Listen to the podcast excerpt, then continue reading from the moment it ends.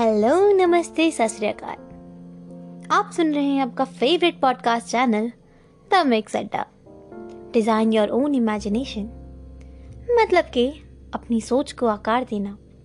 और इसी थीम के साथ आज हम लेके आए हैं एक नई स्टोरी एक नई एनिमी जिसका टाइटल है the graves of fireflies हम सभी ने जुगनू तो बहुत देखे होंगे, बचपन में। तो उस टाइम पे हम सभी को पता है कि जुगनू की एक दिन की लाइफ टाइम होती है।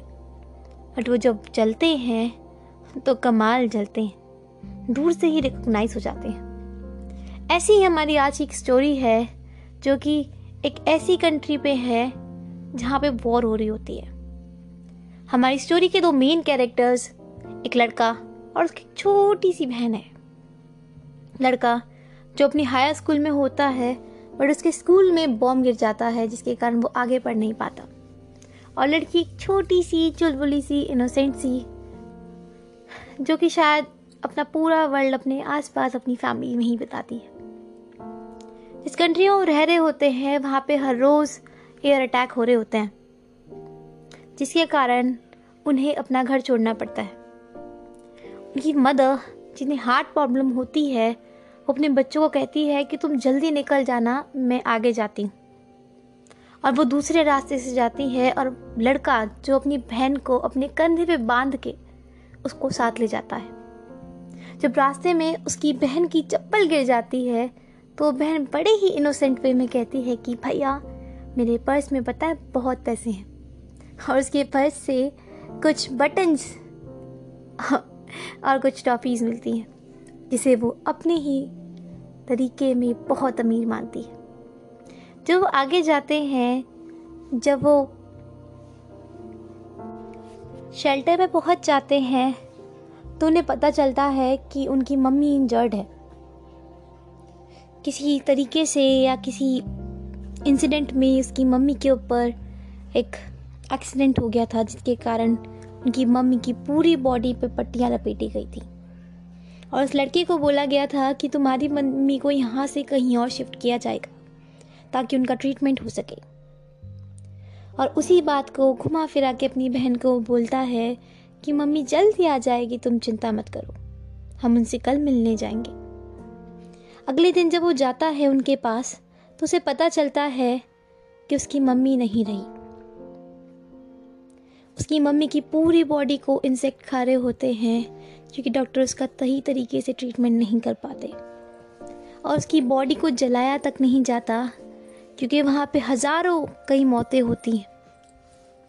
हर रोज़ कई मौतें, और उनकी भी बॉडी ऐसे ही एक डेड बॉडीज़ के पहाड़ में मिक्स हो जाती है, जिसे देख के उसे बहुत बुरा लगता है। जब वो आगे अपनी बहन के साथ डिसाइड करता है कि वो किसी रिलेटिव के यहाँ रहेगा तब वो जाता है और रिलेटिव को सब बता देता है कि उसकी मम्मी के साथ क्या हुआ या उनके साथ क्या हुआ। उनके फादर नेवी में होते हैं, जिसके कारण वो हमेशा बाहर रहते थे। लड़का इंतज़ार में रहता है कि जब हम ये वॉर्ड जीत जाएँगे तो उसके फादर उसके लेटर का रिप्लाई देगा। बट वो रिप्लाई कभी नहीं आता। कुछ टाइम बाद जब वो रिलेटिव के पास रह रहे होते, उनके रिलेटिव उन्हें धीरे धीरे करके ताने देने लग जाते हैं। जिसके कारण वो वहाँ भी नहीं रह पाते। तो वो डिसाइड करते हैं कि वो रिवर के पास एक टूटे फूटे टेम्प्रेरी घर में रहेंगे, जो कि शायद किसी और ने अपने लिए बनाया होगा। वहाँ पे रहते रहते उन्हें धीरे धीरे सामान की तंगी होने लगी। न खाने को कुछ था, न पहनने को कुछ। जो पैसे उसकी मम्मी के अकाउंट में थे, लड़का धीरे धीरे वो निकालने लगा। बट उसके पास पैसे तो होते थे बट लोगों के पास बेचने को सामान नहीं। एक समय ऐसे आया कि जो इंसान उन्हें सामान बेचता था, उसके पास भी खुद के लिए कुछ नहीं बचा था। जिसके कारण वो दोनों भूखे रहने लगे। उनमें से एक सिचुएशन ऐसी भी आई थी कि लड़के ने चोरी करना शुरू किया किसी के खेत में। बट वो पकड़ा गया दूसरी बार में, जिसके कारण उसे बहुत इंसल्ट फील हुई और उसकी बहन के सामने वो रोने लगा। एक दिन जब उसे पता चलता है, जब वो बैंक में लाइन में खड़ा होता है तो वो बता रहे होते हैं कि हम तो लोग बातें कर रहे होते हैं कि हम ये लड़ाई हार गए। जो बात सुन के वो लड़का बहुत दुखी होता है और जब वो घर जाता है तो वो तरबूज ले जाता है, बिना ये सोचे कि क्या हुआ, क्या नहीं, सोच के कि उसकी छोटी बहन भूखी होगी।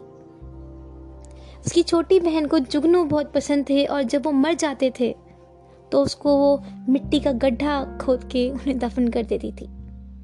ये सोच के कि वो कितने अच्छे से रहे और कितने अच्छे से चले और उसके ऊपर मिट्टी के लड्डू बना के रखी थी। पर जिस दिन जब वो पहुँचा, तब उसकी खुद की बहन की हालत ऐसी थी। उसे हेलुसिनेशन होने लगे थे। उसे मिट्टी के लड्डू भी, असली लड्डू लगे थे और वो पेबल्स खा रही थी। क्योंकि उसे भूख इतनी लगी थी बट उसके पास खाने को कुछ भी नहीं था। जब डॉक्टर को दिखाया गया तो उन्होंने बोला कि इसे खाना खिलाओ। बट खाना ही नहीं मिल रहा था। वो लड़का गुस्सा हो गया। अगले दिन जब वो घर जाता है अपनी बहन के पास, उस टूटे फूटे से घर में, जहाँ पे सिर्फ़ वो और उसकी बहन रहते हैं तो वो देखता है कि उसकी बहन उठ भी नहीं पा रही है। जब उसे तरबूज खिला रहा होता है तो जो बाइट उसने उसे दी होती है तोड़ के, वो उसकी लास्ट बाइट होती है। कुछ ही टाइम बाद, जब वो बाद में दोबारा आता है कहीं बाहर से, तब वो देखता है उसकी बहन मर चुकी है। एक ही एक ही वॉर में उसने अपना पूरा परिवार खो दिया। उसकी बॉडी को, उसकी बहन की बॉडी को वो जब जना देता है। और उसकी एशेस को वो एक बॉक्स में भर के लेके जाता है, उसी फ्रूट बॉक्स में जो टॉफ़ीज़ उसे बहुत पसंद होती है। जो उस बॉक्स को लेके जा रहा होता है बट उसकी हालत ऐसी होती है कि वो रास्ते में ही दम तोड़ देता है। जब लोगों को वो पड़ा हुआ मिलता है, ऐसी ही जगह पे जहाँ पे और भी लड़के होते हैं जिनकी रोज़ाना डेथ हो रही होती है तो वो भी उनमें से एक हो जाता है। बट जब वो इंस्पेक्टर जो उसकी बॉडी के पास उस फ्रूट ड्रॉप के बॉक्स को देखता है, जिसमें उसकी बहन की एशेज होती हैं, तब उसे बाहर फेंक देता है। और तब एक सीन दिखाई देता है कि उसकी आत्मा भी अपनी बहन की केयर कर रही होती है और वो भी उसके साथ जा रही होती है। और वो उसे समझा रहा होता है कि सुनो, अब सोने का वक्त हो गया है, अब तुम मेरे पास आके सो जाओ। ऐसी ही कुछ मूवीज़ जो हमें अटैच कर देती हैं, हमें अंदर से फील कराती हैं और कैरेक्टर को हमें इमेजिन करने में मजबूर कर देती हैं। ऐसी ही ये मूवी है। You can see it you will love it you will have it till then be safe be calm Bye.